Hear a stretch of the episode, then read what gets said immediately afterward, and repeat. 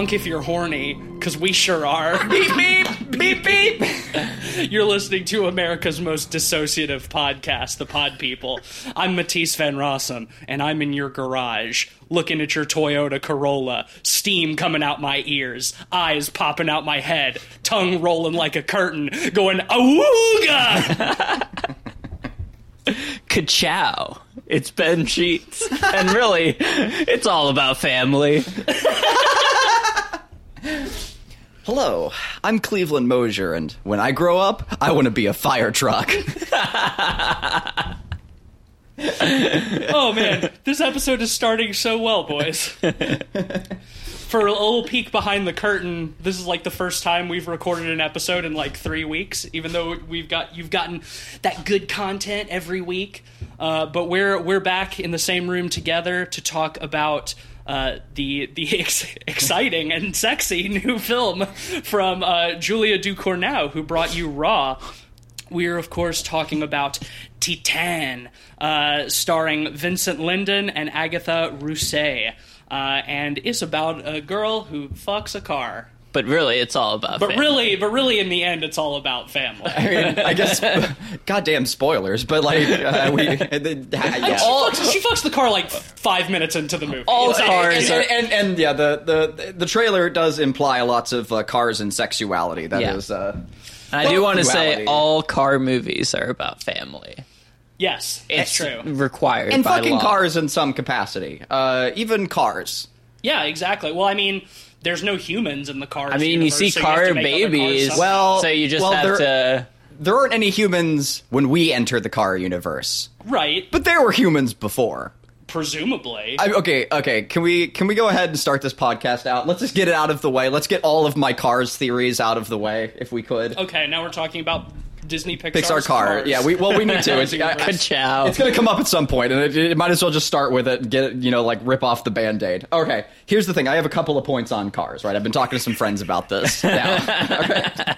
Welcome to our horror podcast. yeah. Hey, no, Cars is a horror movie. All right, let Okay, me explain. All right, all right, I'm listening. Okay, I'm here's listening. here's the thing about cars, and I'm sure this, this this theory has been touted around online or something or whatever, but I don't know. I haven't read it. But as far as I'm concerned, uh, the Cars universe and uh, Stephen King's Maximum Overdrive exist in the same universe. Okay. Um, we're looking at a post-man Maximum Overdrive where all the cars and electronics became sentient. They killed all of all of man, and except some for some. developed eyes and mouths. Yes, um, uh, they would, you know, were as required by evolution and um, carvolution. Uh, you know, like we get the sequences in Cars where I mean, in, in Maximum Overdrive. See, it that's how like similar they are. You know, I just I, I get them mixed up. Uh, where like the the people are like having to gas up the trucks until they they collapse because the, they don't understand that. So assumedly that's what happened Last of Man, right? But here's the thing, right? they still need the gas, right? So the last few remaining humans, in order to survive, were placed into cars. So like they are inside the cars Oh. still, but the cars have resorted to biofuel. If you get what I mean. So like every one of those cars in those movies, and now th- there actually is like some incredible fan concept art of this, of like a person like strapped up inside of a car with like all of their orifices like plugged into into fucking So it's Lightning a- McQueen. so This sounds ma- like Cars hentai. it, it, it, it's like Giger esque and it's uh, like on the inside. Yeah, it's, the Matrix, but like a portable Matrix where they all sure. carry a person around for biofuel. Inside of Lightning McQueen and Tomater and you know all the others is is a man strapped in. Credit to this the, the artist who made that. Like look it up. You'll you'll see it. It rules. It's a really it's a great piece of art. It's very similar to like the uh, the Fall Guys thing that has like a, a the, the person skeleton, the skeleton yeah. inside. Um, a very similar vibe, uh, where there's just like a person like strapped up to this thing, subsisting off the interior of this uh, uh, of Lightning McQueen, and it, it just to me like it, it's just it sums up the whole of the franchise. We also need to recognize now this this this is a funny online theory that that there's a sequence in like one of the Cars movies where they have to like go through airport security, which you know like in- means that canonically 9/11 11 happened, in the Cars universe, right? So, uh, which which really like will opens up a whole nother can of worms we don't need to go down. But uh, I would love to see what uh, what car based uh, Islamic terrorism is like. I mean, Right. car-based skyscrapers are just Carvana, right? Like, you're right. wow, Prescient, Yeah, prescient. it's true. They were before their time.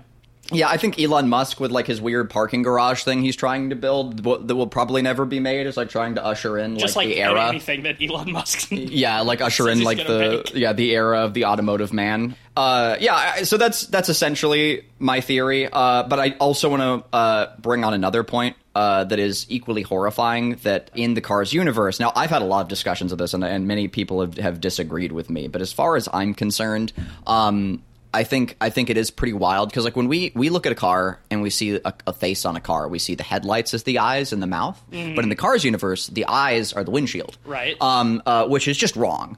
Um, now now granted. They, it needs to be the windshield because you need to cover up the fact that there isn't There's a person nothing inside, of that car, car, which is horrifying. So I get it, but also it leads to so many other implications. Uh, the most, the worst one being that that means the headlights are nipples. Um, and I really, really don't like. This. I don't know about that. No, no, no, no, no. no hold on. I, I know In what in what anatomy are nipples above your mouth? None, which is why it's horrifying. But hear me out. Hear me out. It is. It is also canonically shown in the Cars universe. There is a sequence where Lightning McQueen is at the top of his game, and two lady cars show up, and they have the kind of headlights that flip up or whatever, and they flat they flip up their high beams at him and go Oh, woo like that or whatever. It. Really awful joke, frankly, like especially in a kids movie. And Lightning McQueen says something along the lines of like, "I love my job." Really skeezy and awful. Uh, so yeah, he gets like literally flashed by these like two other cars, and like he gets gratification from it. So like whether or not like they service serve as like biological nipples, they do serve as like uh, like like culturally, um, they they serve as like like uh, titularly as nipples, um, which is Titularly, quite literally. Right, and and and of course, you know, some people might say, well, but some cars have their nipples out all the time. Yes, some guys on beaches do as well. So like, it still works, and uh, it's horrifying, and I don't like it. So, uh, and again, yeah, nipples above the mouth, it's a big problem, uh, and that's cars. And now, now it's out. I mean, I I think your biofuel theory has a lot of weight. Like I've asked myself, you know, on a weekly basis, do cars eat? What do they eat? people, How do they eat? fluid, interior. It, the the food is already inside them. It's it's really horrible. What happens when they run out of that fuel? They get more. Do they just have like a mass People farm. people? Oh god. Like the Matrix. Yeah, that's probably what Tomater's job is. Before you know, he's like probably he's just, you know just like out you know like on a people farm, you know, towing people from farm to farm. Can we talk about Titan? It's time. No, we, yeah, we're done. We're done here. Uh, the the band aid's been ripped off. We can we can move into uh, Titan or uh, however you choose to pronounce it because it's French. There isn't a right way. Um, That's true. I think there objectively is a correct way to pronounce it. not to me. I think I think it's I, they say it once in the movie. I think it's Titan, but uh, I, I've been saying Titan. Full disclosure, I looked it up before because I didn't want to look like a fool on this episode. Well, that's no fun. and it is Titan. But Okay. uh, I'm gonna- I I was saying Titan. I was saying Titan. yeah, I was saying I've been saying Titan. It, it it's French. You know, we're not we're not native we're not native French speakers. Um, but this is the newest film from Julia Ducournau. Who uh, did Raw, which we talked about earlier this year? Uh, one of my favorite horror movies of the of the 2010s.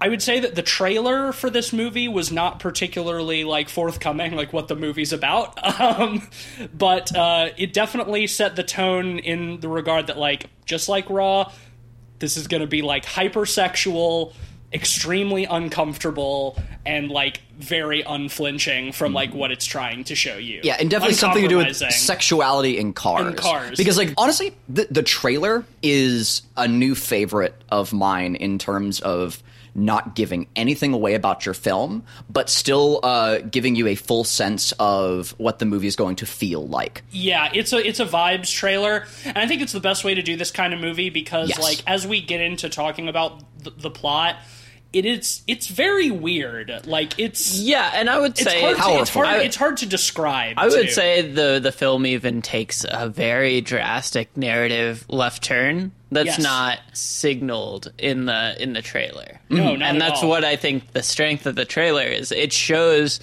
elements and aesthetics and even vibes, like you said, but it keeps the actual story Mm. plot side very vague. and and with that, man, spoilers be warned, because like, Yeah. yeah, this this movie rules. If it is, I don't think it's still in theaters uh, by the time we're we're putting this out. But man, yeah, if it by the is, time this go episode comes it. out, probably not. Maybe you Yeah. might get lucky. Um, if you enjoy like films or, or like appreciate it. enjoy might be the wrong word but if you- you appreciate like films that like make you like deeply uncomfortable and unsettled this is a masterclass if you have seen Raw and liked it, you will like this movie. yeah and frankly like Uh, it is it is really designed for like theater speaker systems and like big screen just filling your vision with ugh If you like art house horror, um, you will definitely like this as well. This is so wild that it won the Palme d'Or at Cannes. Yes, it did. Because was I, think it's bring that up. one of the most extreme,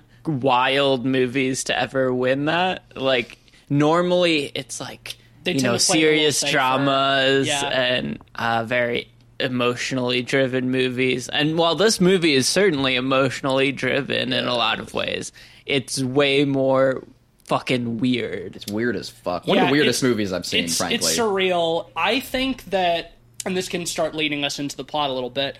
But my my theory on this film is that very little of it is meant to be interpreted literally.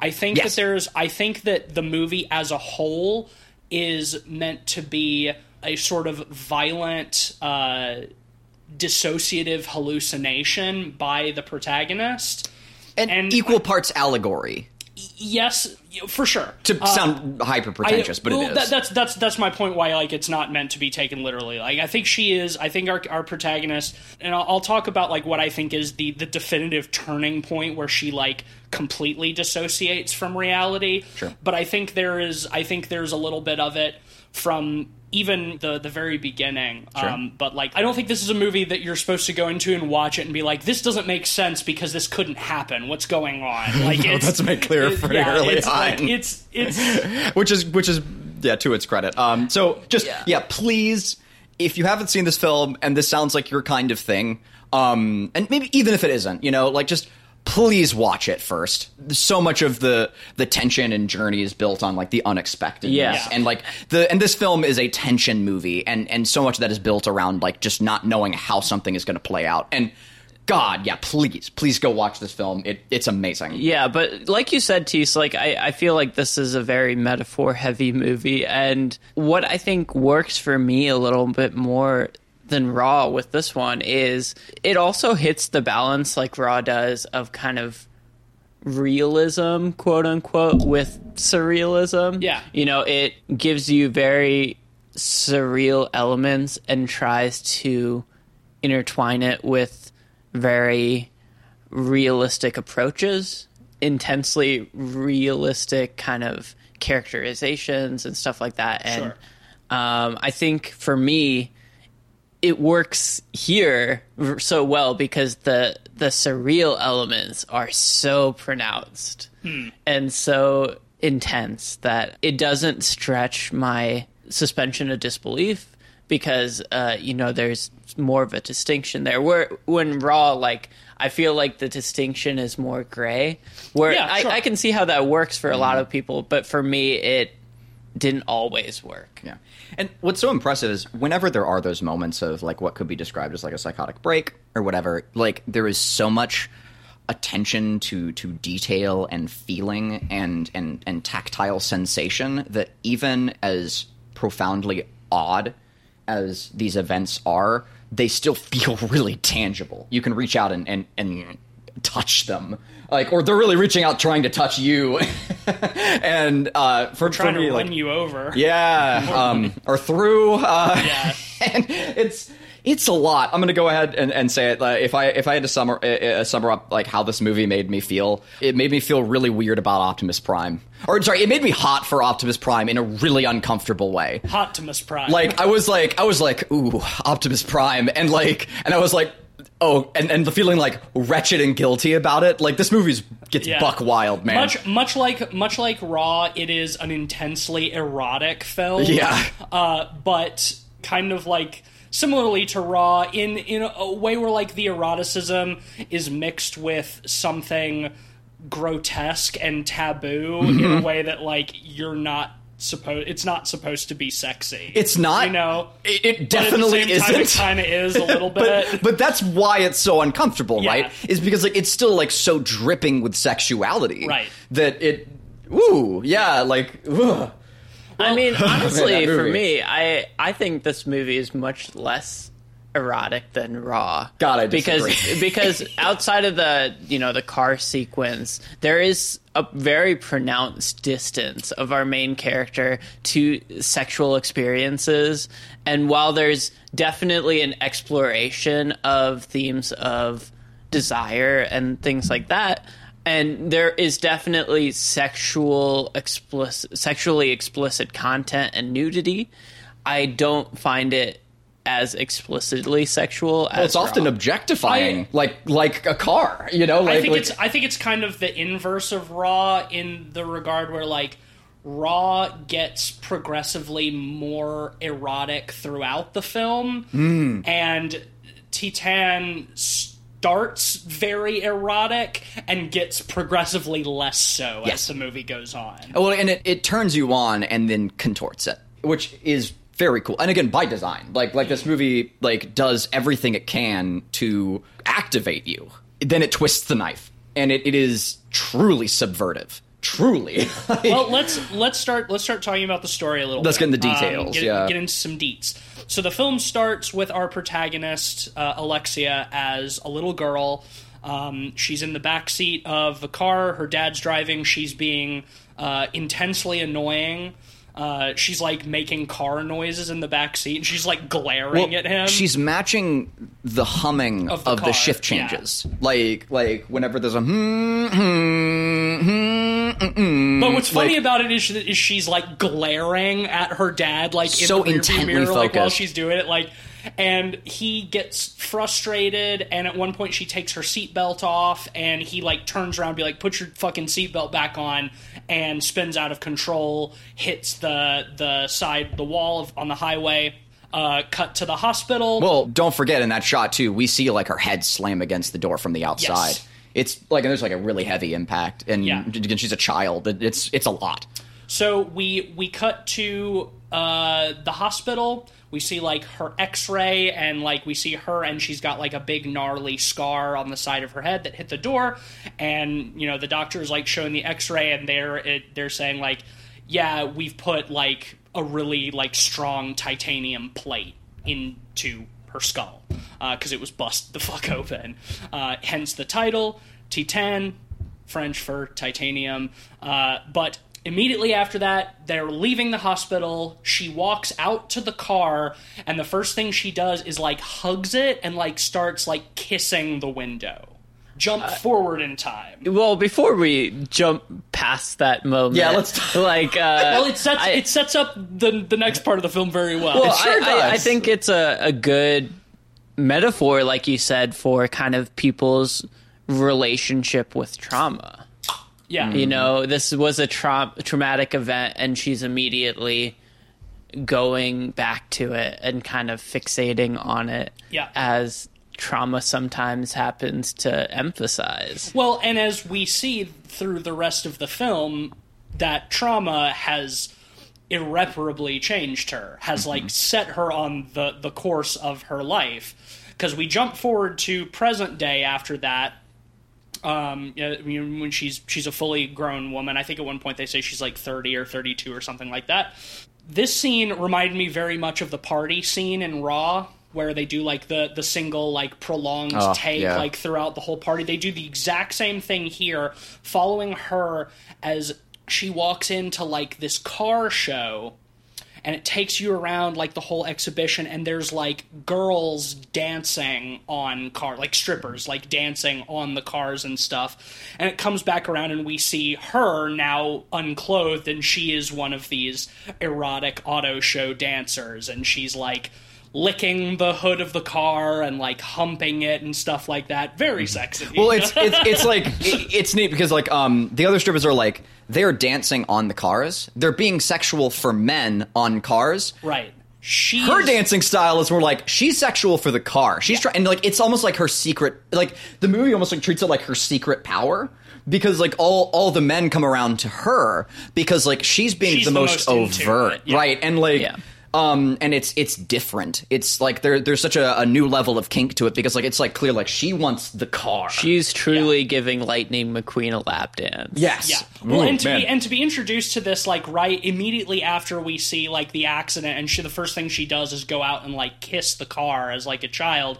We've seen like okay, so from that accident happening, you know, when she's prepubescent, like it has crossed some wires in her head where hot wired even. hot wired yeah. Hot wheeled. Uh, where she as as she has grown up and like been through puberty and developed a sense of sexuality that that that those wires have been crossed with how she feels about cars. So she has she has chained her sexuality to automobiles. Mm-hmm. which reminded me uh, immediately of it, it was doing the rounds a couple years ago, uh, probably like five five or six years ago, of the these clips from like the TLC channel of these people who like were Oh yeah, my, my strange my strange addiction. The That's the episode one. where the dude is like, yeah, he's in dating he's his car, dating his car, and the and also the the person who is in love with a roller coaster, and Yeah. like and not riding the roller coaster, and uh, well traditionally, uh, but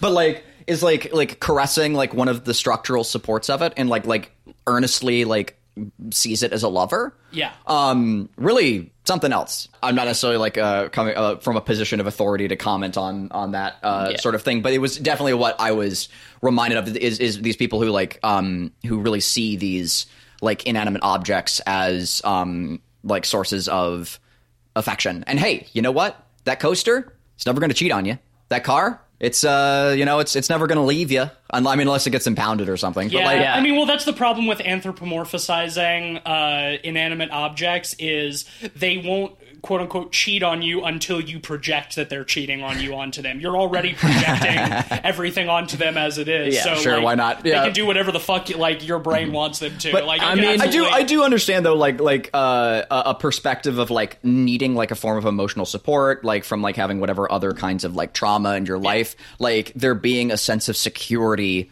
in being able to project everything you need onto this thing like this inanimate thing you know like Well- like it, it's you're safe I- I you know see like, a- it can never hurt you Um, I see a most direct relation, obviously, to the David Cronenberg movie Crash. Crash, I was gonna bring where that up too, you know wires get crossed and people get sexually attracted to being in a car crash. Yeah.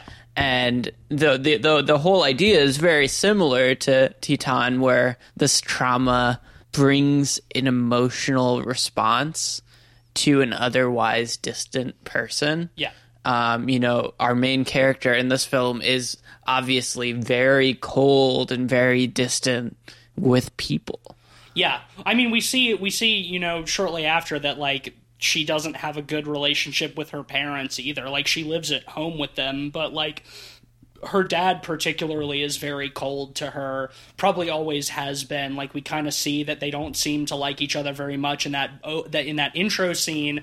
So like the whole movie is Alexia like More on that. seeking seeking connection with anybody and I, I think that uh, you know we'll we'll start getting into uh, when she starts killing people, which happens very shortly after this, and I think that every time that happens, it's because she recognizes that she's not quote unquote normal in the sense that like she has this attraction to vehicles and she wants to have a connection with humans but every time she tries to have a connection with a human being she gets freaked out and panics and then kills that person like it happens several times in like the first third of the movie Yeah, and I, I think that's a very direct metaphor for trauma. Like every time we see her get close to someone, we see the residual effects of cars. Yeah. Very literally, and we'll talk about mm-hmm. that later. But that is just a recurring motif that we see those elements and you're pushing down the brake on on emotional closeness Yes. because of You're these pulling the e-brake on lasting it, yeah. effects. Yeah. yeah Uh, well, yeah. After the the car show, um, we see that she's like showering with the the other dancers. She like starts to sort of flirt with one of these other girls who is uh, our protagonist from Raw. Mm-hmm. Same actress? Same actress and same name. She introduces herself as Justine, which is her character's is that actress's character's name in Raw. I don't think they're supposed to be the same character, but I do think that's a fun little uh, a fun little callback. More on that in a moment. I have Um, more things.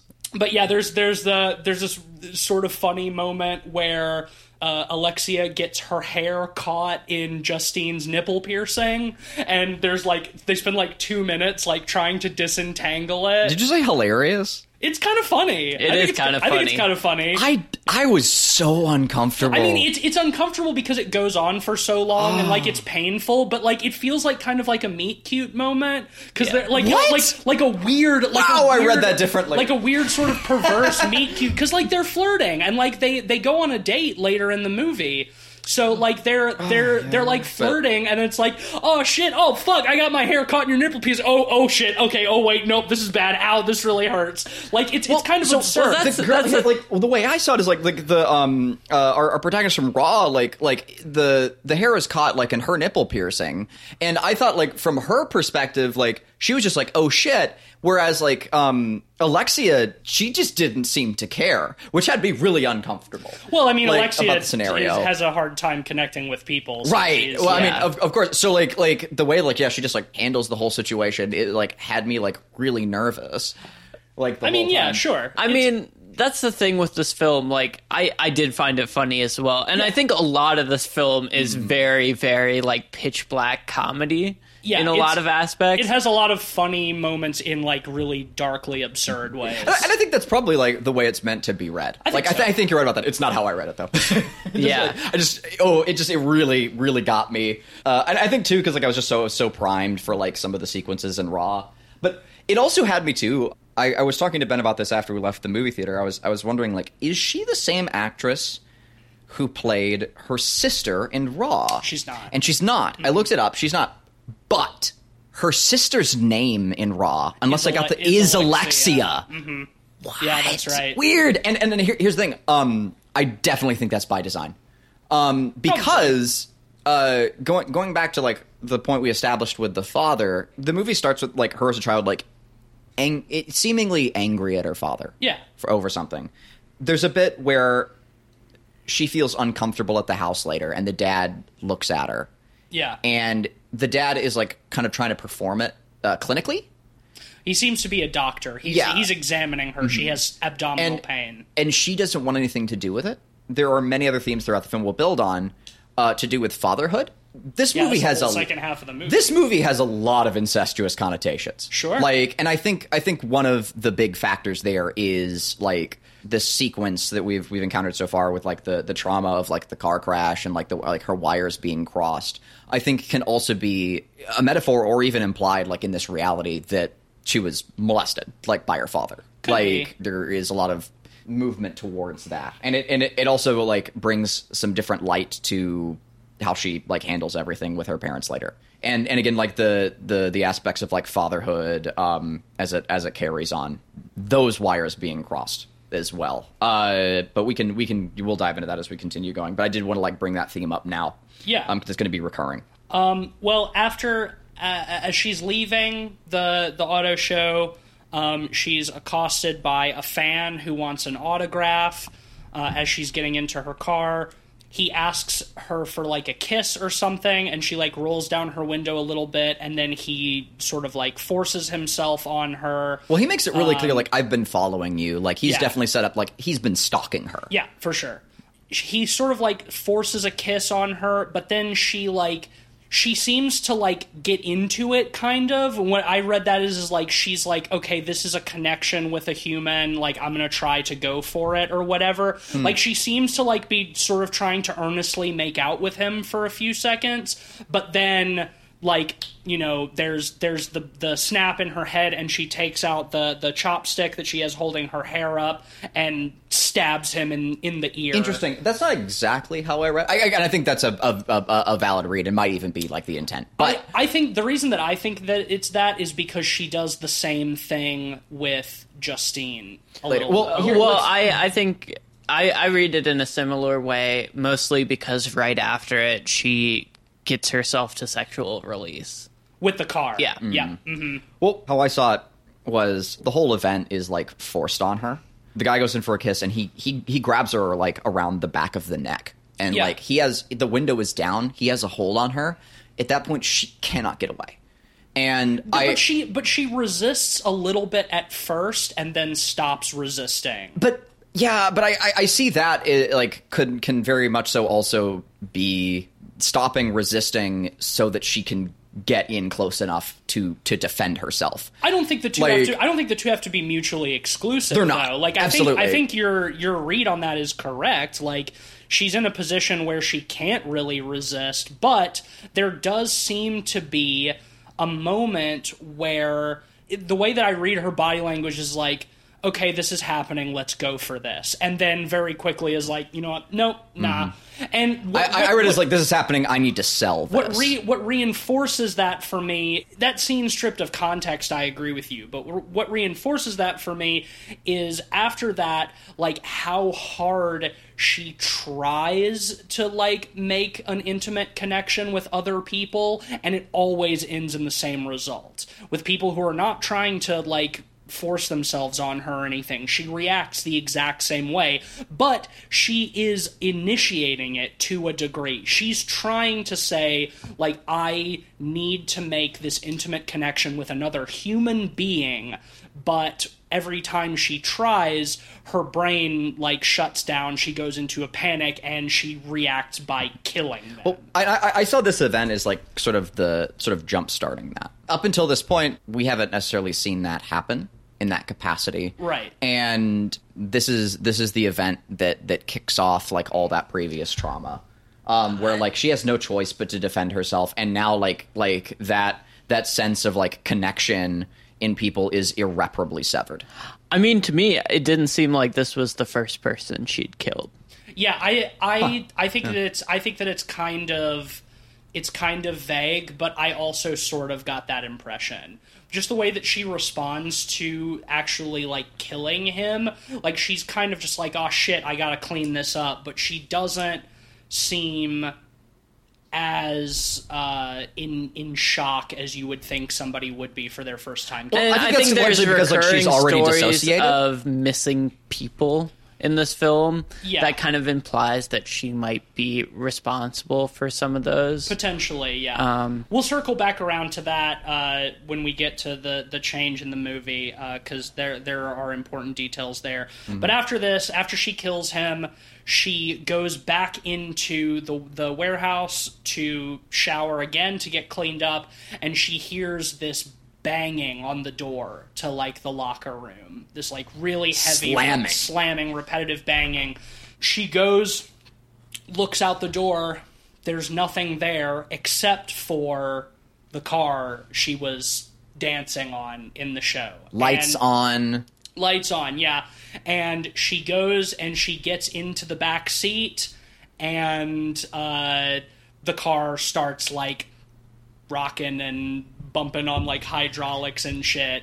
Um, and we do we do get one important cut to her inside the car alone, which is important because it means that there's not somebody in the car who she is having sex with. She is having sex with the car. Oh, it is. Oh, it's implicit. It is Um, yes. It and, is and explicit. It- yeah, it, it is explicit that she is having sex with the car, not a person inside the yeah, car. let's, let's talk about like the the frame. it's kind of hot. It's too. powerfully hot, dude. No, dude. Like I activated. Like uh, whoa. Um.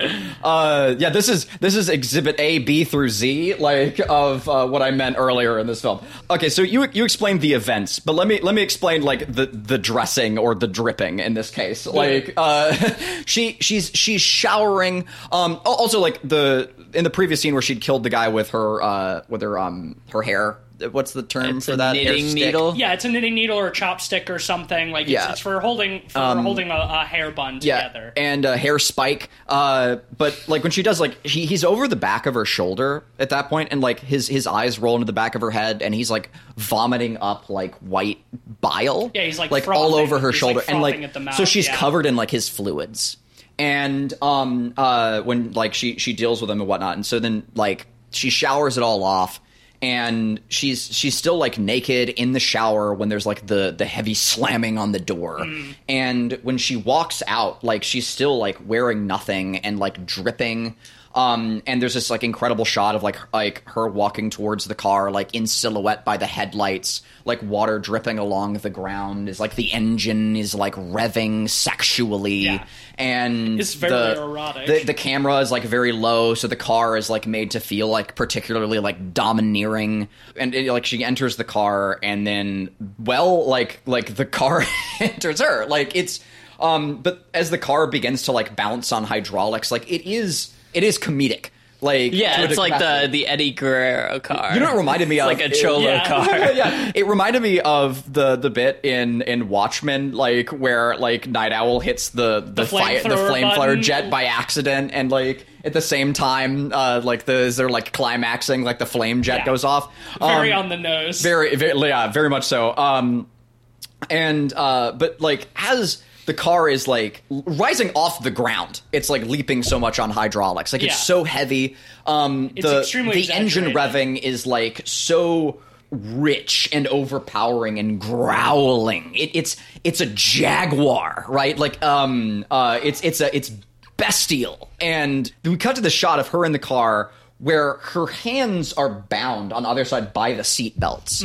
Like like uh holding herself in uh like as she's just like bouncing up like oh my god wild shit. Um uh and it, it's very clear like like uh like she's like in like excruciating ecstasy.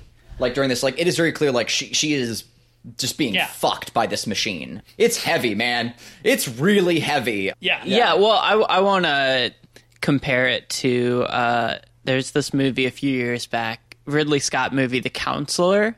I don't know if either of you ever saw Haven't it. heard of it was, that. It was pretty bad, Is that the but one with Matthew McConaughey? yes, uh, but in that movie, Cameron Diaz fucks a car, and she is just humping the shit out of it. Oh, that's the one based off the Cormac McCarthy Yeah. book, right? Yep. Okay, I remember Yep. the previews for that. And movie. the reason why that doesn't work, where this does work, I think comes down to framing and implication. Mm-hmm. I think the framing of it, you know, we see her ecstasy through the sunroof of the car. We see details rather than just seeing, you know, Cameron Diaz on the hood of the car humping the shit out of Right. it. Mm-hmm. Like, it's so much more erotic in what is implied. But yeah, and what what's crazy too is like it, it is very explicit, but in the same breath, nothing below the waist. No, right? I mean, we don't no. we don't know the technical details. Well, like again- of, of the of the this this like alien intercourse or whatever. I- Like, we I don't we don't- don't know how that rolls, which is way worse. Frankly, Well, also because I don't. Once again, like I don't think it's supposed to be taken literally. I don't think this is one of the aspects of the film. oh no, she's We're not like supposed yeah. to read as literally. It's like no, she the, the car has not come to life. You and know, she's not I like- will say, yeah. But we know feels that literal. that car has a stick shift. Sure, but she's in the back seat, right? But like she's in the back seat, and like all the rest. Like, like the point is, is like there's no like physical, Yeah. like implication like within like the inner workings of a car that would make sense there. It feels like the scene in Tetsuo the Iron Man. Yes, You know, I, like I this think is a this, this, This is a movie very like is, is a double yeah. feature. Like this movie would double feature very well with te- like any of the Tetsuo I could see films. that. Yeah. Or Crash. Yeah. Um, And yeah, it's it's you whether like we don't see anything below the waist, but like what's forced into my imagery is like some Tetsuo shit. Yeah. Like, it, and it's worse because I like it, it's heavier to me because it's all implied. Point is, uh, TLDR, some heavy shit. Yeah, well, uh, I I mean we're we're pretty we're pretty good ways into the podcast already, so there's no re- reason to gloss over it because we'll be talking about it a lot. Yeah. the car gets her pregnant. Yep. that is like a, a big central impetus of of the film. Uh, And which- impregnatus? Im, im, ooh, That's like awful. that. I, don't hate like that. Yeah, don't that like was. that. I, yeah, I regret everything. Yeah. The the car the car gets her pregnant, and that is something that she is struggling with through the the remainder of the film uh, in you know ex- exceedingly difficult and grotesque ways once we get to the second half of the film which we should work our way into here shortly. But yes after after this scene you know this is still pretty much right at the beginning of the movie when this happens. Then we see like her her little date with Justine, uh, where she similarly uh, freaks out while you know they're like making out and kills her the exact same way with the the knitting needle or chopstick or whatever through the ear. Um, but then it's not enough to just kill Justine. Then she has to cover it up by murdering all of Justine's roommates. It's Yeah. so funny. Um, Like, that scene is incredible, but I don't want to gloss over the relationship with Justine too much. I think there's some very intense elements of it. I I think the pulling Sure. of her nipple is one of the most cringe-inducing elements I've seen in a movie Yeah. in a while. she where- like bites it. yeah. And just stretches it with her teeth. And what's so interesting to me is, you know, after we see them make out for the first time, one of the next scenes we see is uh, Alexia in the bathroom and she is trying to abort herself Yes. because she realizes she's pregnant and she's like leaking motor oil. motor oil from between her legs. Yeah, that's that's how she knew. Well, I Um, mean, she she sees like a, a a a baby bump starting to develop, but also like yeah, she continues to find like black motor oil between her legs. for for a good portion of the film, like the the baby bump can almost be read as like her like kind of like forcing out her stomach. You know, like there's a little like strain in her back whenever she looks at it, and it it feels like for a while I was thinking like it's in her head. You know, like I mean, clearly, regard, I mean, I think- I think regardless, it- regardless it is. regardless, it is sure, yes, but it's really neat how that is set up to be implied because, like, even like like the the uh for like a large portion of the film when she starts like binding herself to quote hide it, yeah. like it feels like it could be very well read, literally read as it's just how she perceives that she's Well, that's like, the thing. It's like we we we do see her like very forcefully binding down her her stomach and her breasts throughout the movie. So like yeah, there's something to be said for that, but we really only ever see like how pregnant she is like when she's alone like in her room or in the bathroom or something like looking at herself. Like throughout the For rest of the time. movie whenever like even towards the end of the movie and like yes she's binding herself but when she's around other people she doesn't look pregnant mm-hmm. And which I mean, could be said for the binding. We don't really know, right it's, it's which is why it works. yeah it feels a- more like a metaphor to me again of the trauma and her relation with trauma and connecting with people i mean we keep seeing throughout the film that come up in scenes right after she has connection with people and closeness mm-hmm. with people It's It always kind of- brought up at the same time. yeah, it kind of bounces back and forth because I think she's dealing with those things Yes. every time she connects to someone.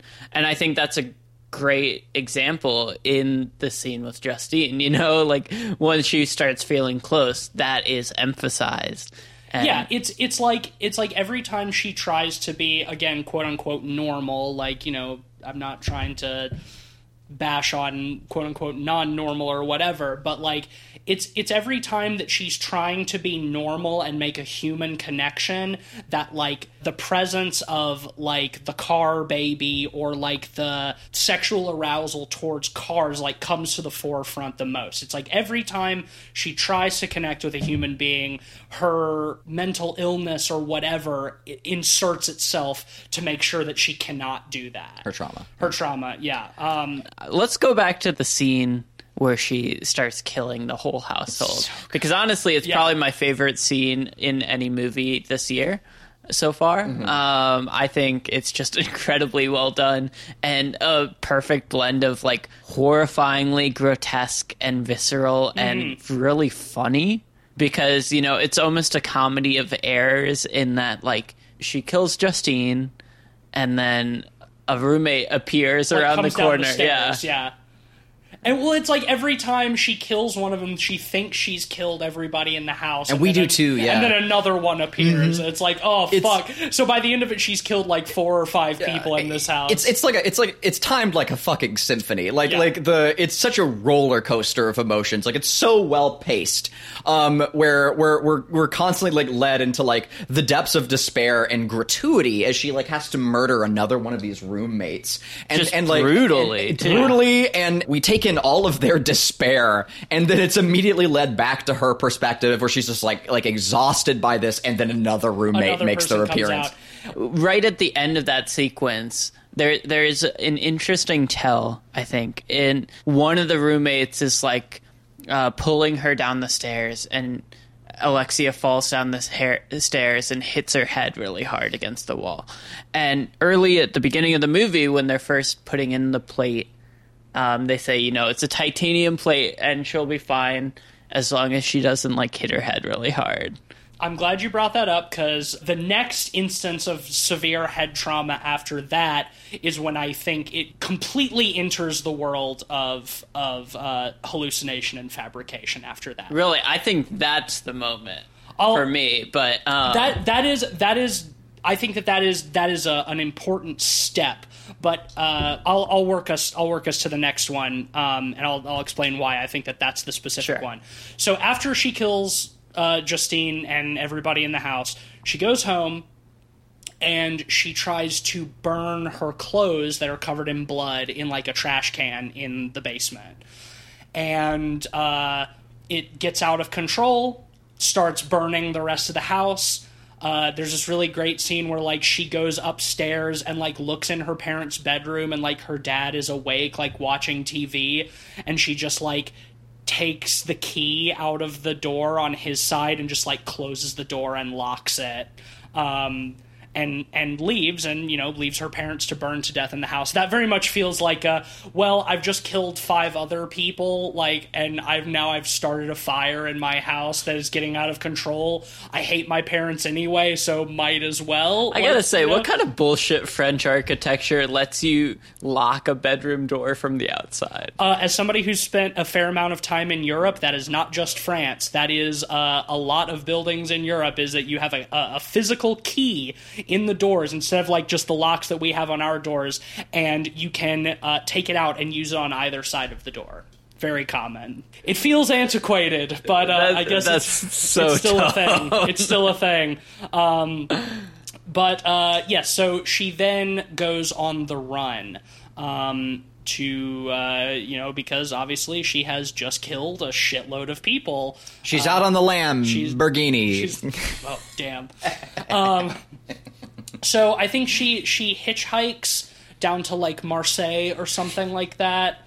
Um, and uh, she uh, is in like a train station and sees like a uh, like a police sketch of herself like on on like a jumbotron and is like okay i have to disguise myself. So she goes into a bathroom and uh, cuts off all of her hair um, and then to further disguise herself she decides to uh, break her nose oh my god. which is that is that is where I think that it, it true that's the moment where it truly separates reality from fabrication because it is another moment of head trauma because she breaks her nose by slamming her face into like a sink in and the she, bathroom. she also physically becomes another person. So Well, like that- visually, the metaphor carries. exactly. Then that's that's the reason because it hard cuts from her slamming her face into the sink to our new character Vincent. The transformation is complete.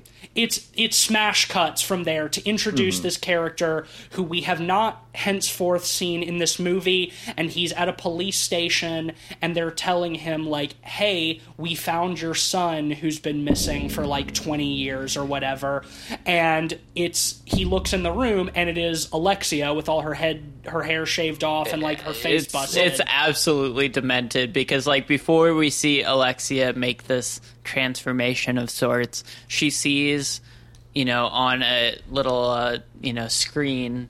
Yes. at- in the train station, airport, whatever it is, um, of like this missing child as like a rendering of what he They've- would look like today. Yep, there are multiple there are multiple kids who have been missing for like decades and they show them like aged up like here's what we think they would look like today.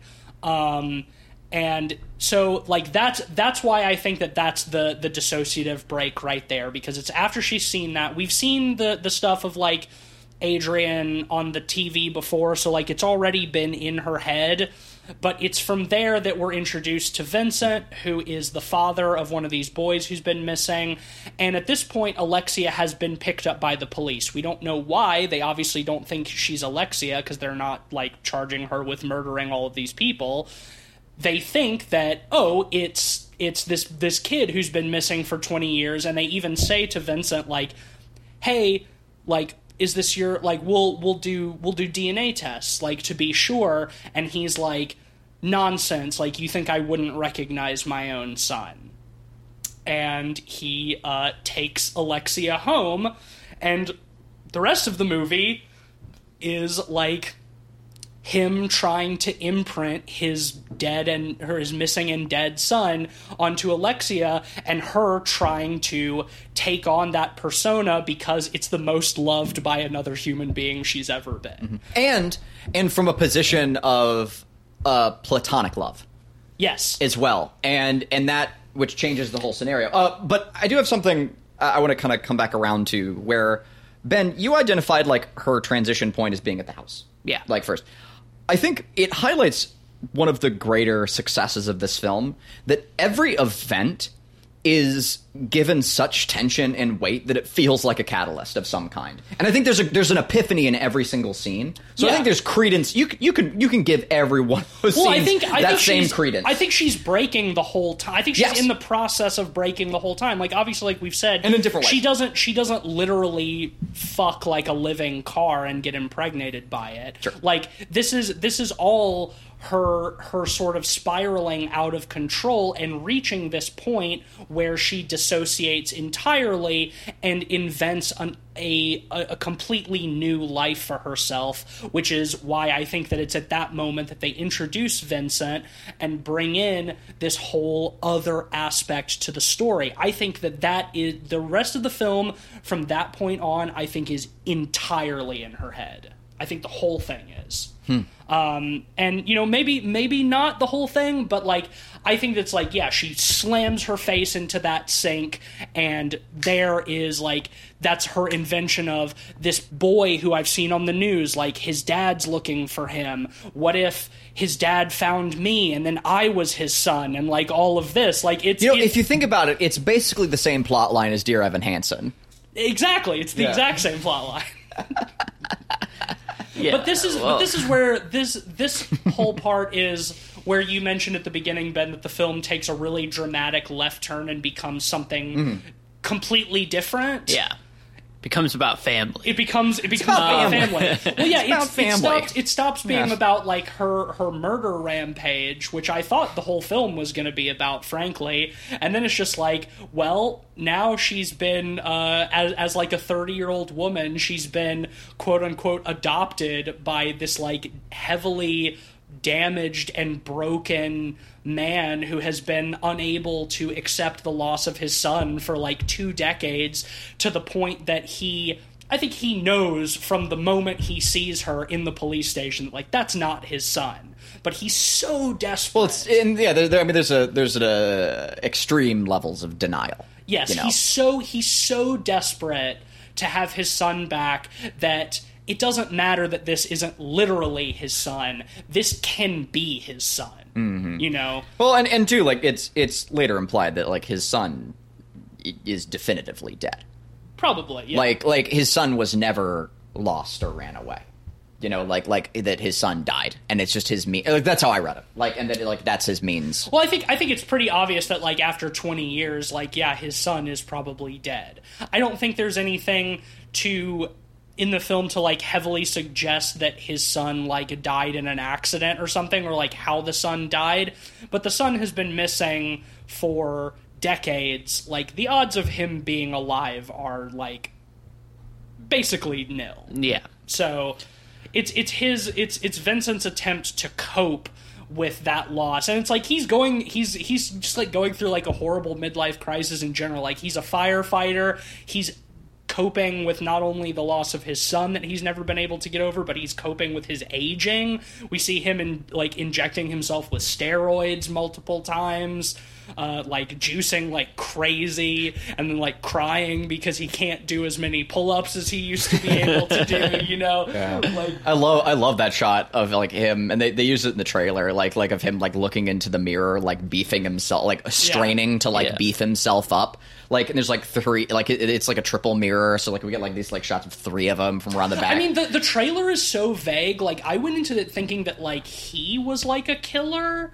Yeah that he like kidnapped her or something. Well, and and because I was thinking about it too, because like he is heavily featured Or, like, a killer in- duo? He is like heavily featured in the trailer, and like throughout the beginning of the movie, like we're seeing on the news constantly, like there's these children that have been missing for years. So I thought that when he was first introduced, I thought that he was like the one who he was like a serial killer. it was like a been, killer versus killer thing yeah, yeah, that he had been like killing these kids for all these years, and I mean, I, I guess maybe guess- but yeah it's, maybe it- it's possible. I don't see that I as don't think implied. so. I don't think No, so. yeah, yeah. He doesn't. He doesn't. He's not a seem, killer. He doesn't seem like a malicious force. Just like Like it seems like they, it, it seems like he he he's a serial adopting people as his son er and letting them run away er. Like Yeah, maybe. it's probably what I would what I would perceive as. he's he's a he's a he's a deeply damaged, grieving individual.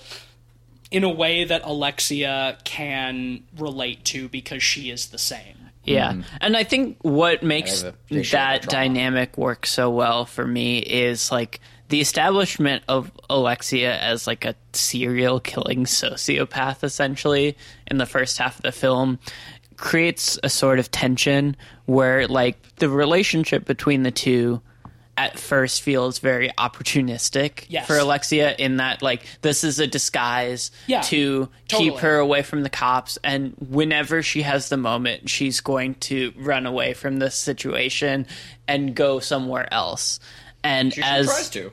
And she does when when that moment Mm-hmm. presents itself. She does, and then very quickly is like. We, we should also mention that like this film is not very dialogue heavy. There's actually like quite long periods of like very little talking Because it, it knows perfectly how to show it- and not yeah, tell. It, it, it, well, exactly, because it's like we can intuit all of these things that we're saying without being told. It's like, yeah, she does at one point like run away. It's like I got to get away from this weirdo who thinks that I'm his son, and then like very quickly, like she's not even out of the house yet. She's not even out of the building yet, and she like stops and comes back. Was like yeah, this dude is a fucking weirdo. Like he's treating me like I'm his son, even though he knows I'm not. But also, like, this is probably the best I've ever been treated by like another human being. Well, like, what's so- the most I've ever been loved before. what's so interesting about that is she runs away after the scene where she tries to kill him Yeah, that's right. you know uh, she has a moment you know where they're together and she pulls out the the knitting needle Mm-hmm. and goes at him and tries to stab him and it turns into a bit of a wretch- wrestling match I of love sorts that scene. and uh, yeah, well, I think what's so fascinating about it is, you know, the situation is read in two very different ways, depending on what character you're looking at.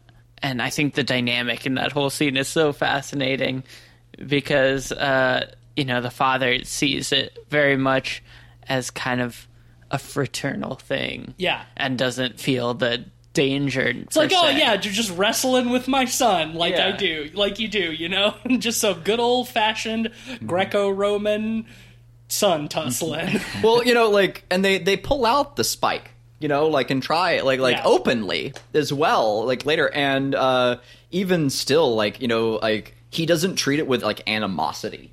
You Yeah. know, like he treats it like in almost like a uh, a fatherly, like like a, a very like alpha fathery kind of way, where you know Yeah. it's like like really this, you know, Well, like come thing, on, like, throw he's- some punches. He's a macho guy. Like he's a fire. He's a he's the captain He's of, like, the. Mm-hmm. of the fire brigade. You know, like that's why he's juicing. he's Like, the fireman leader. He's he's trying to like ultimate he's trying to regain like the his like his his lost sort of alpha status that is you know decaying as he gets older. Mm-hmm. And what a, a really nice moment too is like later she does have like a, a moment where she could legitimately kill him where he's in like a vulnerable position because he like ODs on his steroids, kind of. Like he takes too much. Mm-hmm. And she like finds him like in a stupor in the bathroom. And like if she wanted to kill him, that would be the time to do it, right? I mean, you get the you get the impression too that like he's maybe like trying to kill himself too. Like maybe that's why he took more Well, steroids and he should yeah, have. It's like- inadvertently or not. it's yeah, it's it's a self-destructive thing. Exactly. But that that ends with that that scene ends with her, you know, sort of like taking care of him, like holding him on the bathroom floor and like she calls him dad. Like she that's the moment where she like decides to fully assume the role of his son. Well, we should make clear that's the first time she speaks to him. Up until Yes, then, that is correct. That's a she very good point. stays completely, Completely silent, silent, around him, obviously because she is pretending. Uh, so she didn't want her voice to be a giveaway per se, and that's the point where she realizes, you know, he doesn't care. Yeah, it doesn't matter. Well, I mean, She doesn't we- care either. She doesn't care At that and, point. And the the moment that we know for a fact that he doesn't care either, like he definitively knows that she is not his son and doesn't care is like he walks in on her like in the bathroom later with like Binding. yeah when like trying to bind down her at this point like very pregnant belly and like she's obviously topless so like he can see that she's a woman and he doesn't say anything about it at all except for he says like no matter who you are, you're my son and I'll always love you. and another thing too, like another like really nice little detail I noticed this is kind of jumping around a little bit, but at that same scene he like puts like shaving cream on her face and like starts to shave her is like we'll we'll we'll help it we'll help it grow in i don't know if you guys noticed this but like after that like in the last couple of scenes this is close to the end like she's got a little bit of five o'clock shadow like on her upper Yeah. lip like yeah. like she's she's like growing a mustache a little bit and that's another reason why i think like the things the whole fucking yeah. thing is in her head it's like she's like willing this transformation into being kind of um Yeah, and, and, and it's great too because again, like like like teaching your son how to shave is like such like a like a fundamental like uh like trope or aspect of like being a dad. Sure, and the kid went missing when he was like ten, so it would have been before you know he could like teach his son to shave. Yeah, so, so, he's trying to have those moments, Right, You know, yeah. like that were taken from him, and it's yeah, it, it it it's so like the turn that this movie takes is so weird. Like it it's still like really kind of like dark and disturbing and weird, but also like very touching, like multiple times. and that's like the seat of the tension, right? Like that. It, Well, and, like, it, it somehow like finds these mo- with this person who's like killed, like like massacred. You know, like a, a group of people at this Yeah. point. It still manages to like rope us in back Yeah. in with them, like even after they've disfigured themselves and all the rest of it. You know, where like your your tropey shitty films would like make it like, oh, now because physically they're the monster now. That's actually sort of when they become the most like passive and open um, you know, as like they become this like they they take on this like strange role. Yeah. it works for many reasons, but on a like a slasher gratuity gratification aspect, it works because by that point in the film, she's killed as many people as like any any odd Jason. Like Yeah, they've, like, they've like gotten they they rack they rack up the entire body count of the film in like the first thirty to forty minutes of the movie, and then after that it just becomes something totally different. But there's always that tension of like that implied threat of violence like hanging over every scene because like we've seen what Alexia is capable of in the rest of the movie, and even though she never follows through on any of that in the rest of the movie, it's like it's always there. It's like she could fucking snap and start killing people again at any moment. I think a great example of that is the firefighter who realizes, yeah, you know, the jealous firefighter who Yeah. like is is like want it sort of wants to be the son or whatever, and Mm-hmm. then like he brings in this stranger like, oh, here's my son. He's he's gonna be, you know, he's gonna be like the new chief someday or whatever. And Well- it's that patriarchal thing, you know, where it's like you know you see like the chief is your father, and like eventually at some point, like the chief will will allow you to become like the head head of the firefighter family. Yeah. you know, yeah. the the scene where he figures it out is so funny funny because he's looking on his phone and he sees a police sketch and he looks up and looks down And, like, he's it's just her. Yeah, like oh. I also want to mention the scene right before that where they go to help the the old man who's had uh, a heart attack. the guy who's OD'd on heroin. Yeah. and Well, his they- mom, and then his mom like starts having a heart attack like while they're trying to. So funny. Oh my him. god, yeah. Just another like comedy of, of errors. Like, Yeah. Yeah. Just one like horrible event. But it's like at the same, but at the same time, it, like it's another kind of like weird, touching moment because you know, like it is the the He's teaching a lesson. Well, yeah, he's he's talking Alexia through it, like he's teaching his son, like Macarena. Macarena, yeah. yeah, exactly the the Macarena, oh, Which is a thing, like EMTs Yeah. do. Like, like I've, I've uh, I have a, a buddy um, uh, who is like an EMT uh, for a while, and he was saying like, like that's that's how you learn it is like doing the Macarena. So I knew that going into the film. So when they started doing it, and they, they sing out the whole process Yeah. of it, like it, it's a it's really drawn out. Like he's just trying to like resuscitate this person, and then he, he says to the younger guy like, okay, you take over. Well, and, like, he's Vincent's- like directing the whole thing. Vincent's very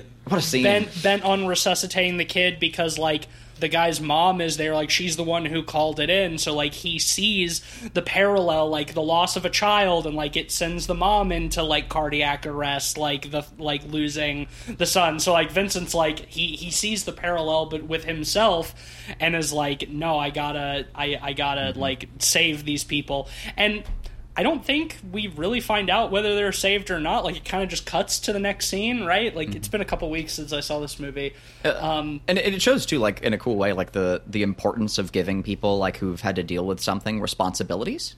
Yeah, Um, like that can be that can be really like, and again, I'm not really speaking from a position of authority on this. Um, but like uh, from what I understand, like it can be really helpful to give people like tasks and like like things to do when they're dealing with something because it gives them Something to focus on. Exactly, Yeah. something to focus Something on to distract and, them. and, you know, and like when it comes to like like looking after someone or like looking after pets, it helps them like look after give some agency over looking after themselves where Yeah. they might not be able to and it is it is the ultimate version of that like she's having to like save a life talk about the ultimate distraction like um uh uh yeah and like the way like yeah he he orchestrates the whole thing as a lesson like in the moment is uh, wild i i, I gotta say like if, if um y'all hadn't brought up that scene, I, w- I would have almost forgotten about it. And now, like we're talking about it, I can't imagine how.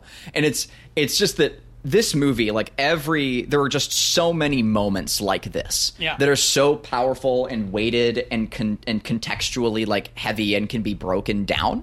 Um, every scene, whereas, like, every it- scene in this movie is important, and we're you know we're we're talking about a lot of them in broad strokes. because Like, we have to. Yeah, like um, There's uh, not enough time. Yeah, we're gonna be here all day otherwise. Scene, But like each one of these scenes holds the weight of the one waxing scene in in Raw. That scene, Yeah, it was sure. for me. It was like watching that scene for two hours, and like that's like the to me like that's the the peak of of that film. And I adored that film. I think I gave it a five. It's the peak of that film Hmm. for me. And and for this film, like it was able it was able to maintain that for the entirety of the film, and I didn't think that was possible. Like I, I, I would, I would feel at some point I would be worn out or worn down, and I was pretty like exhausted by the end of this film. But it does such a good job of holding that tension Yeah. and and and and giving away at just the right time, using just the right amount of black comedy to to pull you back in, just to put you on edge. And I just truly like master class. Uh, I, I mean, yeah, I'm I'm just I'm so I'm just so like floored by like how fucking good the craftsmanship of like the making of this film is from every angle writing direction acting a- across the board uh and again like too when it comes to like motifs and and themes and allegory i mm, mm, I, i'm sorry I, this is stuff for the i should be like rating it at the end i think you already Well, know, but we're, like let's we're, we have more we're, to say we're pretty close. I think we, we just really need to talk about the end of the movie. Um, Can we talk about the the fire truck dancing fire truck scene? dance Yes, fire truck that's- dance that's the other- we that's the cannot other not talk scene. about that we have to oh man Yeah, so like we we see that a couple of times like the the the fire brigade have like these like little rave dance parties at the fire station. Very French of yeah, them. very French. Uh, yeah, very very French. Very And- gay, but not intended as so. Oh well, I mean that's just the life of a fireman, right? Like powerfully homoerotic. Yeah. Um, Um, but they uh, at, at at the end of one of these, uh, Alexia kind of uh, loses a, a little bit of control of herself and sort of like reverts back to her old personality to a degree and starts like uh like sexy dancing like on top of one of the fire trucks just like in front of the whole fire brigade who at this point all of them believe that like she is the captain's son and then she like gets on top of the fire truck and just starts like reverts to her old self, and she does like, the starts, same like, kind of dance. twerking. Yeah, like very feminine, like very erotic, and it's like it's, I, I think like the music is even off at this point, isn't it? Yeah, she's yeah, just yeah. she's just like up there dancing, and like the whole fucking fire brigade is just like watches, like what the fuck is going It is on? it is here? amazing like like how at first they think it's funny because like it's like oh haha like he's doing like a, a lady dance and then But suddenly like they're she like gets really into it, and like it's and they're and they're all like like just perfectly confused like and like it's like wait this is kind of hot what Wait, I shouldn't be turned on. I by be turned right, on by like- this. What's going on? And like it's it's so funny, man. Like okay, it's like, it's like Vincent walks in too, and he's just kind of like, "What the fuck?" and like storms out. Like I think that's a moment where he has like the hardest time like fooling himself into thinking that this is his son, even though he knows that it's not really. We're just like, uh, what the shit? Well, and that ends too with like after they all leave, like she then like goes into. Is it one of the fire? It's, Yes, it the it's fire one of the fire truck? trucks. I, I couldn't remember if it was the fire truck or It- one of their ambulances, uh, and fucks and fucks the she truck. fucks the she fucks the truck. Yeah, she, fucks, the fire truck. truck, Yeah. yeah. Um, Wow. Uh, yeah, I I adore that scene, and it pairs really well with uh, several of the other sequences where she she tries to find romantic love again with this father figure character, and they kiss. Um, Yeah, and there right. there's some other moments, and like where like again, it's another like crossing of the wires. Um, and I, I found it to be like particularly powerful because the film starts out like so powerfully heterosexually gazed. Like even the lesbian sequences, like they almost feel like designed for like, hello, cis men, enjoy. Yeah, sure. Like and uh like and as the film like shifts, like it, it almost feels like like such a great like, haha, cis men. like what do you what do you think now? Like and it's I, I thought that was that was really um powerful and fun because like even then there are like a lot of those there are those sort of like incestuous overtones as well and it's it's brought around to like uh, but then like those incestuous tones like break societally established like gender normatives right and like now it's it's homoerotic I, I wasn't expecting it and i thought it was really fascinating how like where i can see it like forcing people to draw lines where like they should have been drawing lines well before Well, it's it, like for This- like a I, but I don't know. I'm I'm also like very bi. So like, how did y'all feel about it being like cis hetero men? How did how did y'all feel? Let's get that. Well. I I, mean, I think this film is very rich in explorations of identity uh, in ways that I don't feel equipped to talk about. Yeah. I I'll, want to I'll- hear. I want to hear it. I'll also- I, I want to hear you talk about it. Though, all I'll say about that is that like I mean as as a as a cis het man like I I'm I'm comfortable enough in my own sexuality that like this kind of stuff and like homoeroticism does not like bother me. I'm not I'm never like skeezed out by it like I think a lot of like hetero men probably are. I will say, which is something that I wanted to bring up anyway, and I think this is a, a, a good segue into that is um I went to see this with uh, with our friend, friend of the pod, Hannah, who has has been on many episodes. Hell yeah. Um, I was in Milwaukee, and we went to see this at the at the the classic Downer Theater, which was uh, a, a very wonderful experience. But I was talking with Hannah after we got out of the movie, and she said that she read the whole film as an allegory for being trans, and that was some that Sure. was that was a view that I had. I I did not pick up on while watching the movie, and I you know I like Ben I as as a as a cis het man like I don't feel equipped to like definitively say one way or another like that kind of reading because just like it's it's not something that I personally connect with, but I It definitely is the binding. Like, I'll yeah, like well, absolutely. But here's here's here's my argument against that, and this is not again this is not like a definitive argument because like I I admit that I do not have the proper perspective to say one way or another. But the reason why I think that this is not necessarily an allegory for being trans is because being trans is about accepting and taking on an identity that you feel like is yourself coming from an identity that is not you, right? Whereas To a this, degree. to a degree, whereas this movie feels like she is forcing herself to take on an identity that is distinctly not her own, but seeking acceptance from others. I see. The thing about like I- there's like it, a lot of a lot of that experience. Um, again, also secondhand, but from how I've I've been led to understand it, and again, it's it's it's it's different for every every individual person. But is there is a great deal of like self discovery in that? You know, like it, Sure. it's not always like as binary as like finding like like one at not being something and then becoming something right Yeah. like there there are often like circumstances where like it there is a finding and like a, a changing of minds Yeah. you know as well and like Or and- even just considering yourself as an as you know gender non-binary, al- also as, like as our character one or the other. our know? character has been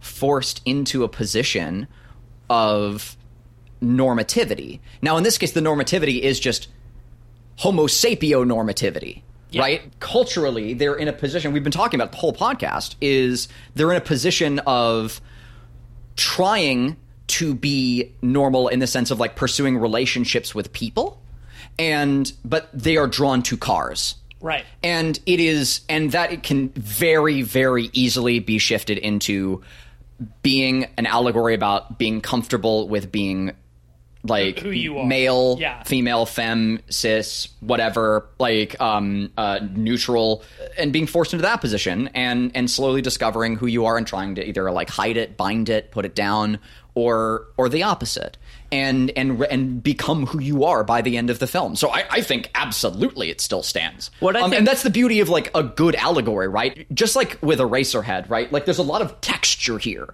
And i think it's all of the things we've been discussing. It can be like about dealing with like incestuous abuse. It can be about like dealing with like other personal traumas. It can be about like just generally sexu- sexuality. It can be about gender normativity. It can be about it can be literally about having to deal with like varied trauma uh, uh, traumatic events there there are there are many ways you can read into these things Yeah. and i think they're all by design I think I think that as a whole blanket statement, the film is a, is about struggling with identity and acceptance, and that there are many things under that extremely broad umbrella that you can plug in mm-hmm. and and read as necessary. Like that's that's the nice thing about a film like this that is not completely explicit with what it's trying to say. Like it's saying something, and there are many ways to interpret it based off of your own experience and your own readings. That's Yeah. one of the things I like about it. one that of the one of the easy to do. reasons I feel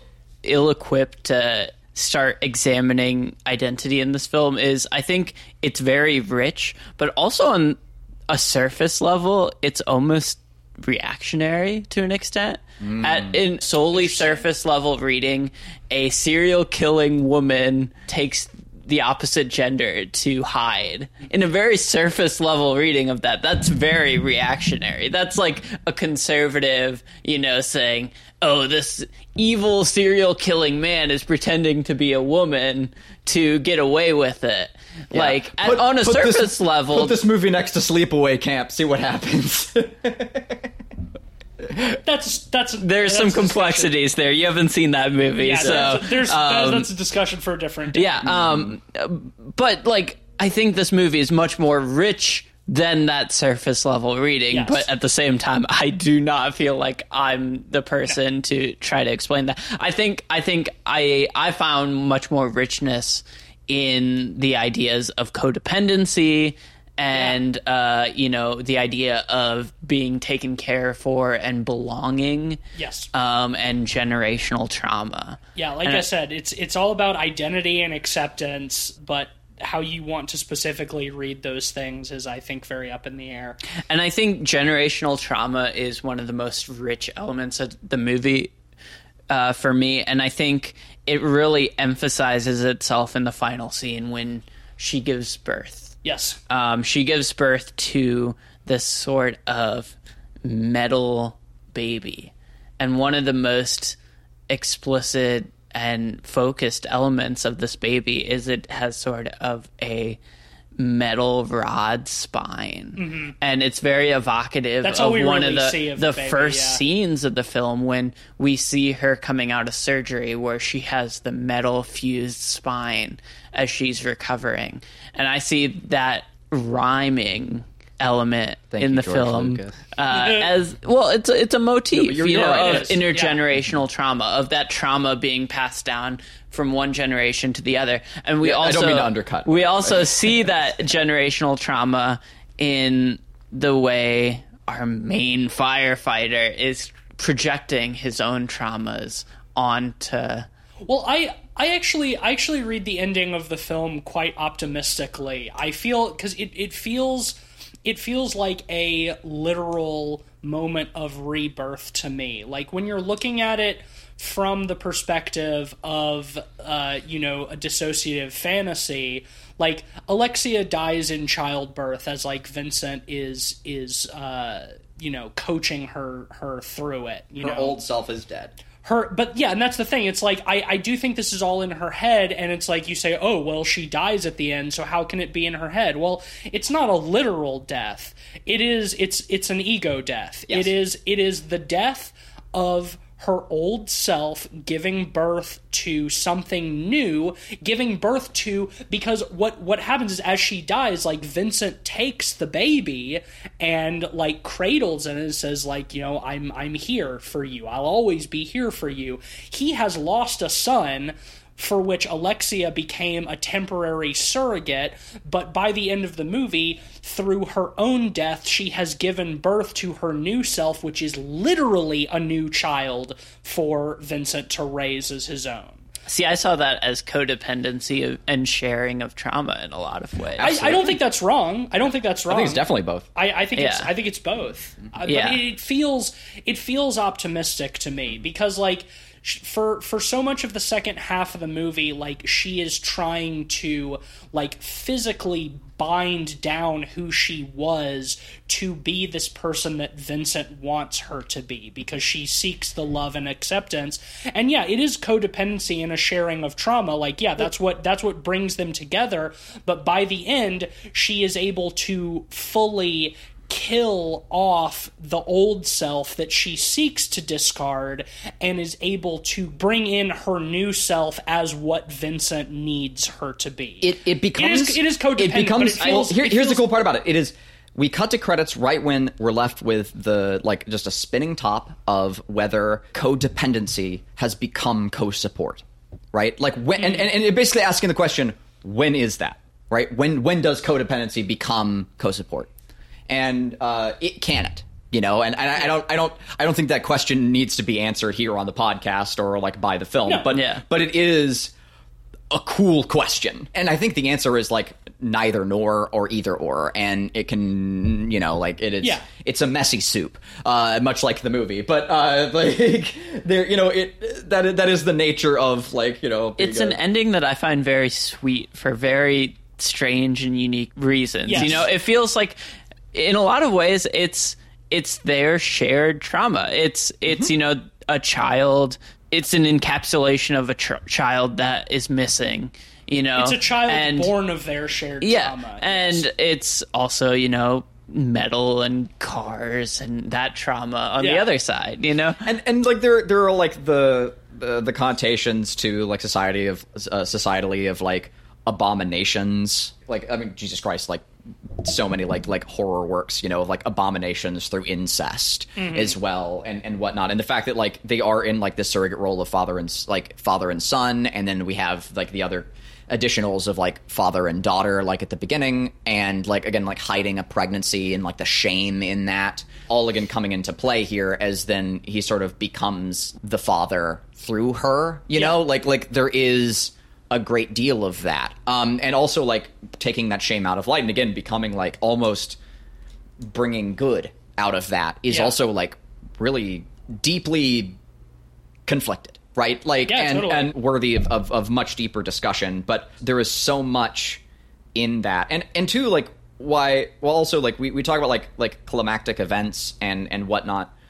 Again, like yeah, the, the the movie does start with like the girl already angry at the father, you know. Yeah. Like as a child, like there is something there, and like that. Where we see the we see a we see a um what is likely, especially implied by like the rest of the the non literal events, a non literal impact of a moment, right? Like uh whereas like the the moment could have been something much worse before that. Yeah. Uh and it's all brought around like full circle by the ending. And I think that this is frankly like the the best way like to approach these sorts of topics like through allegory in film just for me. I, I just i find it i find it to be like like one of the best ways to like approach these things like in a safe environment like through like discussion over like a fantasy you know Yeah. like film. And mm-hmm. it's it's it is one of the perfect examples of how why horror is so important you know as as a mm-hmm. genre. Because like other genres can't necessarily aren't really given the tools to talk about these sorts of things.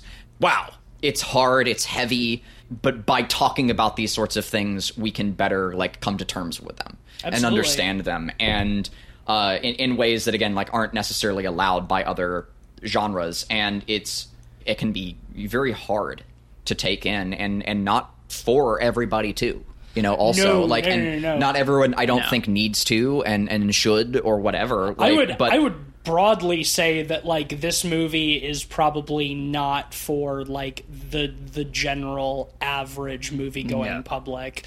I think that it's I think that it's a little too vague uh, and a little too weird and disturbing for like most people who are just looking to go into a movie for a good time. Like this is this is a a a, a deeply strange and and thought provoking film, but one that demands that you spend a lot of its runtime being uncomfortable. Yes. Yeah. And like if you're if you're not into being uncomfortable, like if you don't like being uncomfortable watching a movie, this movie is not for you. In the same way that Raw isn't. It's Mm-hmm. Yeah. like if you don't like discomfort, avoid this movie. and I think You and I just I, I think uh, yeah to to sum it up like this this film provides a, a space you can talk about these issues Yeah, totally. you know like and I think it's important for for for us to do that Well, I think learn lo- I think a lot of important I think a lot of important reflection comes from being uncomfortable and like trying to unpack like why you're uncomfortable. Yes. Like I think I think that those that those kinds of emotions very much facilitate like introspection.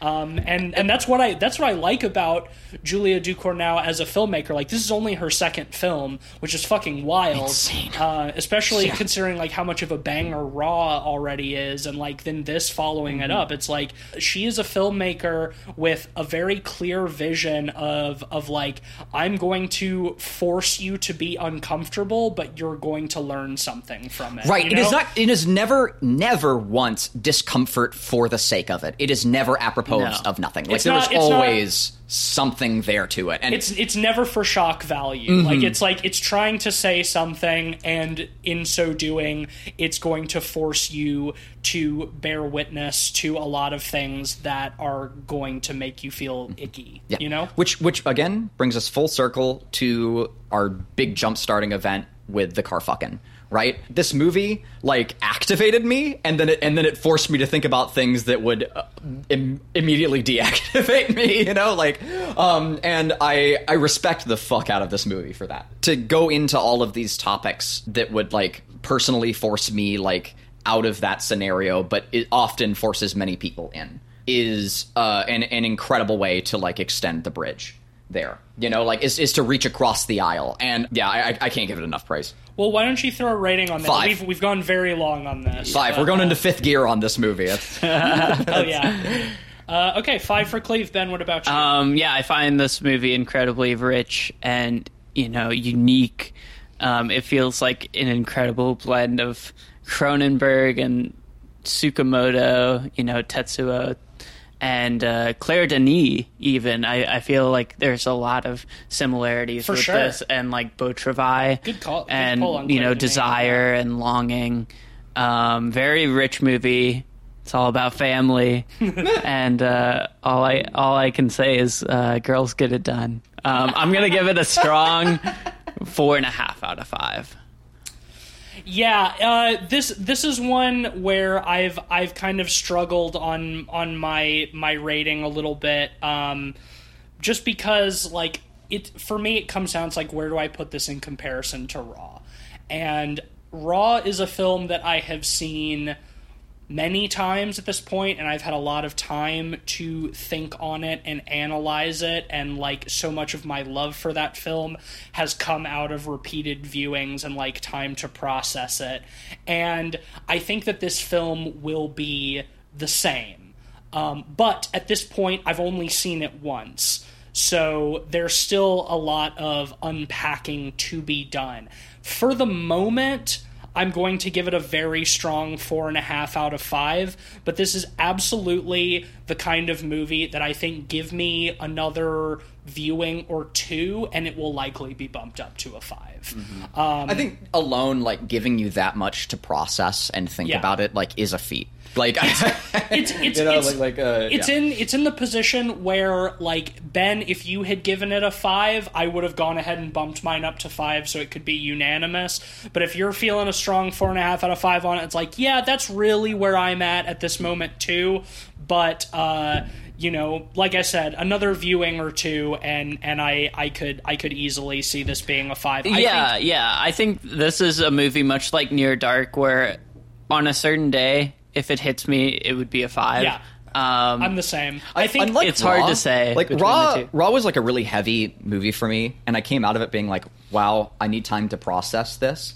But I don't want to watch it again for a long time because like it, it, it like it hit me so hard. But for reason, even though I said like this movie like has the scenes of like the hardest hitting moments of Raw, I'm still like drawn back to it again, Yeah. and I'm like, I want to watch this movie again. But with both of these films, I felt the need, even like after the podcast and like talking about them in ad, ad nauseum, I still felt the need and have been feeling the need since I watched Titan, like or Titan or whatever, um, to to to talk about it. Like I I need to like process it and unravel it. And for a movie to give me that much sustenance is just so gratifying. I mean, there there's there there have been you know like 500 page you know like plus you know page books that have given me way less to think about Yeah, and talk totally. about. And and I uh and just to summarize all that in two hours, I, I just two hours a- is yeah, It's a and I will say, I will say, I was infamously the most lukewarm of the three of us on Raw. Like, I think it's a good movie, but I don't find it to be a masterpiece. I, I think, Sure. I think the the grounding of it kind of stretches my suspension of disbelief where Hmm. I feel like with this film I got a lot more out of it because it was more explicitly surreal. Um, and I think this is an incredibly strong film and one that will stick with me yeah, um, absolutely. for sure. Well, that gives Titan an average from the three of us of 4.7 out of 5 pods. If you've sat through this and it sounds appealing to you and you haven't seen it, check it out. Uh, don't know if it's still in theaters. Probably not. Um, Maybe in a second run. maybe it was, yeah, that's that's true. Uh, depending on where you live, you might be able to catch this. But otherwise, like, uh, yeah, check it out. It's fucking great. Um, well, we've we've run very long, so we'll keep the the end proceedings pretty short. Next week, uh, we don't know yet. Uh, there's a couple possibilities for We'll, the next episode. we'll be could watching a new movie. It will be. It will definitively be a new movie. There are a couple of options. Uh, we have some uh, scheduling conundrums that need to be worked out. So uh, next week it'll be a new movie. stay tuned for a mystery. Stay tuned. It, it could be one of a couple of things. but it will be a thing. But it will be a thing. Uh, real quick, sponsor time. Oh, real quick, we got a Sponsor s- speed sponsor this week. okay, here we go. What we got? All right, and this week is brought to you by Crammy Handelmans, Hammy Crandlemans, Crammy Handelmans, Hammy Crandlemans. Can you cram the ham with Hammy Crandle Cram Ham? It's time to slam and All ham that Crandall man. there you go. Well, that'll bring us to the end of this week's episode. Come on and slam. You get it. You get it. We get it. Yeah, We yeah, we got it. That'll bring us to the end of this week's episode. If you like the show, leave us a five star rating and a nice review on Apple Podcasts. That really helps more than you can know to uh, help bump us up in the numbers and get us in more people's ears. And it only takes a few seconds of your time. So if you haven't done so, please do so. Uh, you can also uh, support us on Patreon at patreon.com slash podpeoplepod if you want to uh, support us with a monthly subscription. Uh, there's a few different uh, tiers for you to subscribe to. Thanks to our honorary pod boys, Sam Simon and Sarah Morris. We love and appreciate you. y'all as Yeah. always.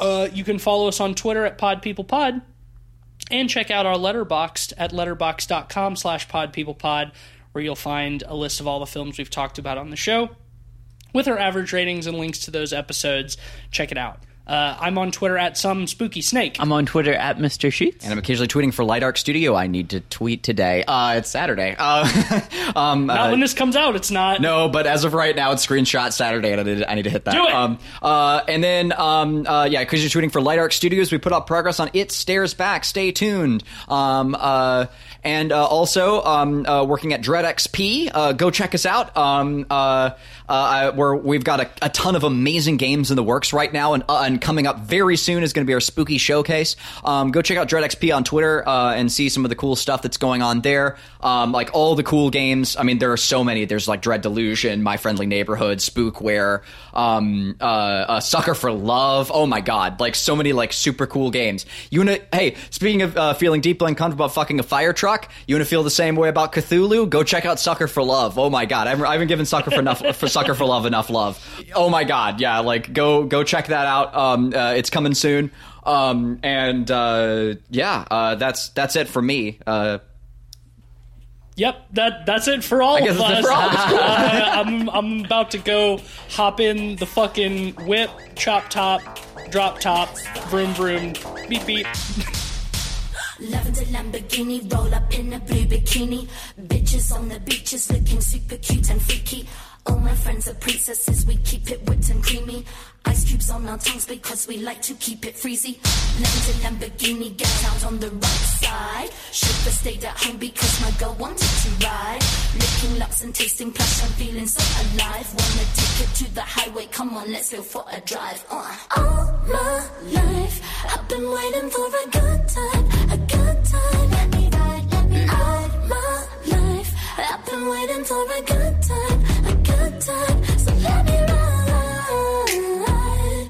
let me ride, let me ride, let me ride my life.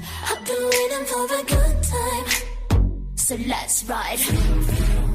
Bitches know they can't catch me. Cute, sexy, in my ride, sporty. Those slugs know they can't catch me. Beep beep. So let's ride. Bitches know they can't catch me. Cute, sexy, in my ride, sporty.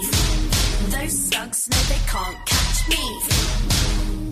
Beep beep. So let's ride, let's ride.